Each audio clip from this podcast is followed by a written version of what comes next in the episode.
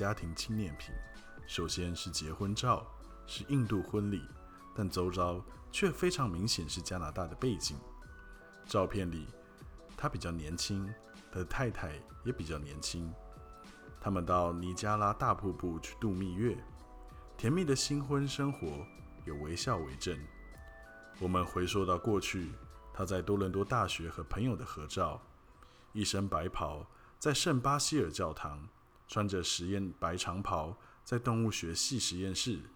毕业典礼，每张照片他都笑容可掬，但眼神中似乎另有隐衷。在巴西的照片。有好多三指树懒。翻过一页，我们就跨越到了太平洋，然后是一片空白。他解释说，该拍的相片通通都有拍，重要的场合都没错过，只可惜全弄丢了。幸存的几张是妈妈记在那些事过去之后邮寄给他的。有一张照片是某位大人物参观动物园拍摄的。这些黑白照片。为我揭开了另一个世界。照片里到处都是人，焦点是联合内阁阁魁，背景里有只长颈鹿。在人丛的边缘，我认出了年轻一点的阿迪如巴萨米先生。这是马马记，我指着问。对，他说。阁魁旁边站了个男人，戴着角质眼镜，头发梳理得很整齐。一看就像帕提尔先生，只是脸比较圆。这是令尊吗？我问。他摇头。嗯，我不认识他。几秒钟停顿，他说：“拍照的人是我父亲。”同一页还有一张团体照，大部分是学生。他拍拍照片。这就是理查·帕克。他说。惊讶之余，我凑过去细看，想从外表猜出这人的性格来。可惜，这也是张黑白照片，又有点模糊，显然是在当年生活比较好的时候随意拍下的。理查·帕克望向别处，似乎不晓得有人在照相。次页是一张欧若宾多修道场游泳池的彩色照片，很大的室外泳池。池水清澈晶莹，池底是蓝色，旁边连接着跳水池。下一页的照片是小修院的大门，一道拱门，拱门上写着校训：“伟大必始于善行。”就这样，整个童年就以四张几乎不相关联的照片以资纪念。他越来越严肃。唉，最糟糕的是啊，他说。我快不记得我母亲的长相了。我可以在心里看见她，却好像浮光掠影。每次我想要仔细的看看，它就消失。它的声音也是。要是我能在街上遇见它一次，我就会全部想起来。不过这是不可能的。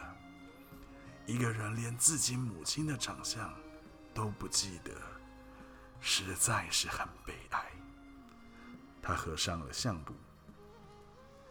晚安，欢迎收听大人的故事，我是 Samuel。今天要和大家分享的是《少年拍的奇幻漂流》第三十三章到第三十六章。我们的主人翁皮辛帕铁尔一家准备从印度远洋到美洲。展开他们的新生活，希望你享受接下来的时间。晚安。爸爸说：“我们卖掉了动物园，一样也不留，准备前往一个新国家，展开一段新生活。除了让我们安心，会有个快乐的未来之外，卖掉动物园的钱也足以支付移民费用，还可以让我们在加拿大有个好的开始。现在回想起来啊。”那笔钱实在少得可怜，唉，只要牵扯到金钱，人的眼睛真是盲目的可以。我们本来是想把动物卖给印度的动物园，但美国动物园出的价码比较高。濒临绝种野生动植物国际贸易公约刚刚生效，买卖捕捉野生动物的门户给关闭了。动物园的未来只能仰仗其他的动物园，所以蓬迪谢里动物园关闭的正是时候。想要买下我们的动物的买主多如过江之鲫。最后是有好几家的动物园得标，绝大多数的动物落到芝加哥林肯公园动物园以及即将开幕的明尼苏达动物园，其他的动物分别会到洛杉矶、路易斯维尔。奥克拉荷马市、辛辛那提，另外还有两只动物会运到加拿大动物园，就是我跟拉维。我们都不愿移民加拿大，我们都不想搬到一个冬天狂风肆虐、气温掉到零下两百度的国家。再说啊，加拿大也不在板球的版图上。等到要开始做行前准备的时候，离乡去国。已经变得比较没那么难受，这也说我们渐渐习惯了搬家这个想法。行前准备就花了一年多。我不是说我们，而是动物。你别看动物用不着衣服、鞋子、寝具、家具、厨房用品、卫浴用品，国籍对动物没有任何意义，也用不烦恼什么护照、盘缠。工作前景、学校、居家费用、医疗支出。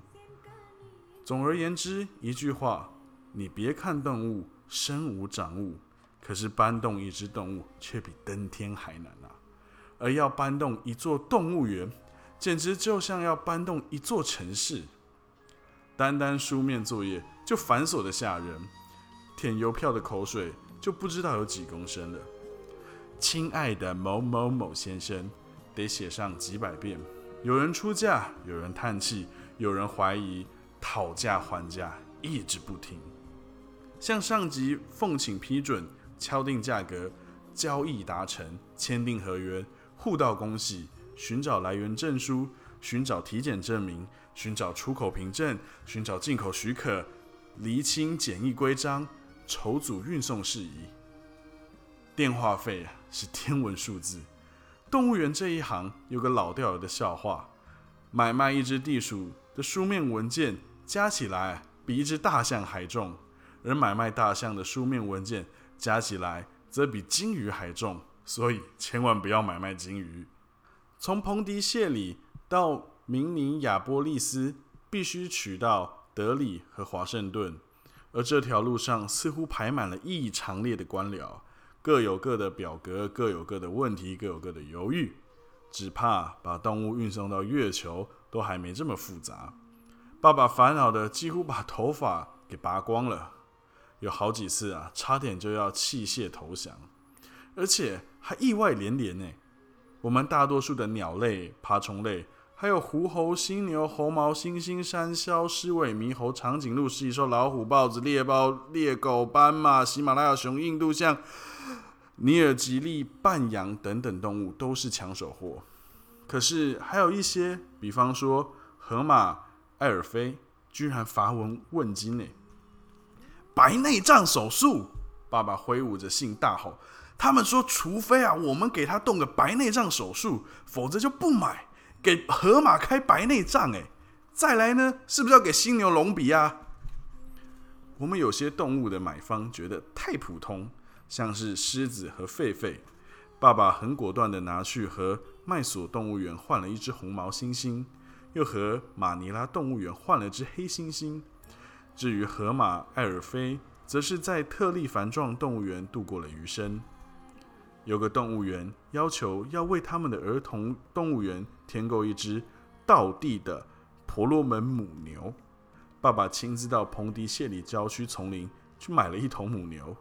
眼如点漆，肉丰丰满，牛角笔直，和头部呈九十度的直角。爸爸要人把牛角漆成鲜橘色，在牛角装上小塑胶铃，让母牛更到地。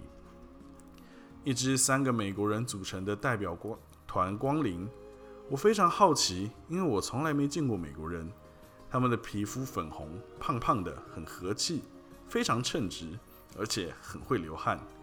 他们检查我们的动物，把大部分的动物麻醉，然后用听诊器听心脏，检查尿液、粪便、抽血检查，在这里摸摸，那里摸摸，敲敲牙齿，用手电筒照瞎眼睛，捏捏皮肤，拉拉兽毛。可怜的动物啊！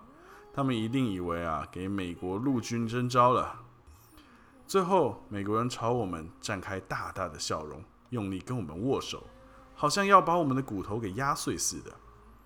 花了这么多功夫的最后结果，是动物也跟我们一样得到了迁居文件，在未来都会变成北老。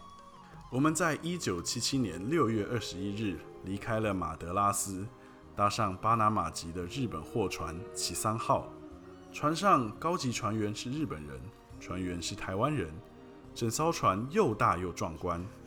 在蓬迪谢里的最后一天，我去向马马季、库马老师、库马师傅所有的朋友道别，甚至还跟陌生人道别。马船上最好的一件纱丽，长发挽在脑后，是以茉莉花环，看起来美极了，而且很难过，因为他要离开印度了。离开高热多雨的气候，离开稻田和科卫利河，离开海岸线和十七庙宇，离开牛车和色彩缤纷的卡车，离开朋友和熟识的店主，离开尼赫鲁街和古贝萨赖海岸，离开他熟悉热爱的印度。他还在对故乡恋恋不舍，但他的三个男人。尽管我才十六岁，我就已经把自己看成男人，却着急着离开，心已经飞到加拿大温尼伯去了。启程前一天，他指着一个卖烟的流动摊贩，热切地说：“我们是不是该买个一两包啊？”爸爸回答道：“加拿大有烟草，再说买烟干嘛？我们又没有人抽烟。”“是啊，加拿大有烟草，可是他们有金箔牌香烟吗？”有阿鸾冰淇淋吗？脚踏车是英雄牌吗？电视是欧尼达吗？汽车是大使汽车吗？书店是新金博森书店吗？我猜妈在想该不该买烟的时候，脑海里翻腾的大概就是诸如此类的问题。动物都打了麻药，笼子都上了货船，饲料都储存妥当。仓房分派好了，缆绳解开了，船笛鸣起了，货船离开码头，准备出海。我疯狂地向印度挥别，阳光耀眼，清风徐徐，海鸥在我们头顶鸣叫。我兴奋到了极点。世上的事都没有一定，你想的好好的，老天爷却偏偏跟你作对，我们也无可奈何。只能看上天是如何安排，尽量好好的过下去。印度的都市人满为患，可是，一进入乡下就很难遇见一个人。我记得我在乡间旅行的时候，还在纳闷：九亿五千万印度人都躲到哪里去了呢？他的家也是这样。我到的早了点，才刚踏上前廊的水泥台阶，就看见一名青少年冲出大门。他穿着棒球制服，扛着球具，而且行色匆匆。一看到我就整个人愣住，转过身对着屋里头大喊：“爸，那个作家来了！”然后对我说：“嗨！”说完转身就跑。他父亲来到前门：“Hello。”他说：“那是你儿子？”我问，不太敢相信。对。他的嘴角弯出笑意。对不起，没好好介绍你们两个认识。他赶着去练球，他叫做尼克希尔，喜欢的人家叫他尼克。我站在玄关里，我不知道你有儿子。我说，一阵吠叫声传来，一只毛色是黑中带褐的杂种犬朝我奔来，又喘又嗅。还跳到我的腿上，也不知道你养狗。我说，它很乖。塔塔，坐下。塔塔不理他。我听见又有人说 “hello”，不像尼克那么简短有力，而是软软的鼻音。Hello 的 low 拖得很长很长，好似在我肩上轻轻拍了拍，又像轻扯了我的裤子一下。我转身，看见有个和服小女孩倚在客厅沙发，羞怯的抬头看我，一身粉红色衣服，挺漂亮的，一点也没有拘束的样子。她怀里抱着一只橘色小猫。我只看见两条伸着挺直的前脚，一颗头埋进女孩的臂弯里，其他的部分的身体则悬在地板上。看样子，这只猫好像很习惯这种姿势。这一定是你的女儿了。对，她叫巫霞。巫霞亲亲，你确定摩卡星这样很舒服吗？巫霞把摩卡星放下。它掉到地板上，还是动也不动。“Hello，巫霞。”我说。他靠向他父亲，躲在父亲的腿后偷看我。“你在干什么，小家伙？”他说。“躲起来干嘛？”他不回答，只是带着笑看着我，把脸藏起来。“你几岁了，无暇？”我问。他不回答。接着。皮辛、莫利多、帕提尔，众人口中的派，帕提尔，弯下腰抱起了他的女儿。你会回答对不对？你四岁了，一、二、三、四，每数一个数字，他就用食指轻轻点一下他的鼻尖。他发觉非常好玩，咯咯笑个不停，把脸埋进他爸爸的颈弯里。这个故事有个快乐的结局。晚安。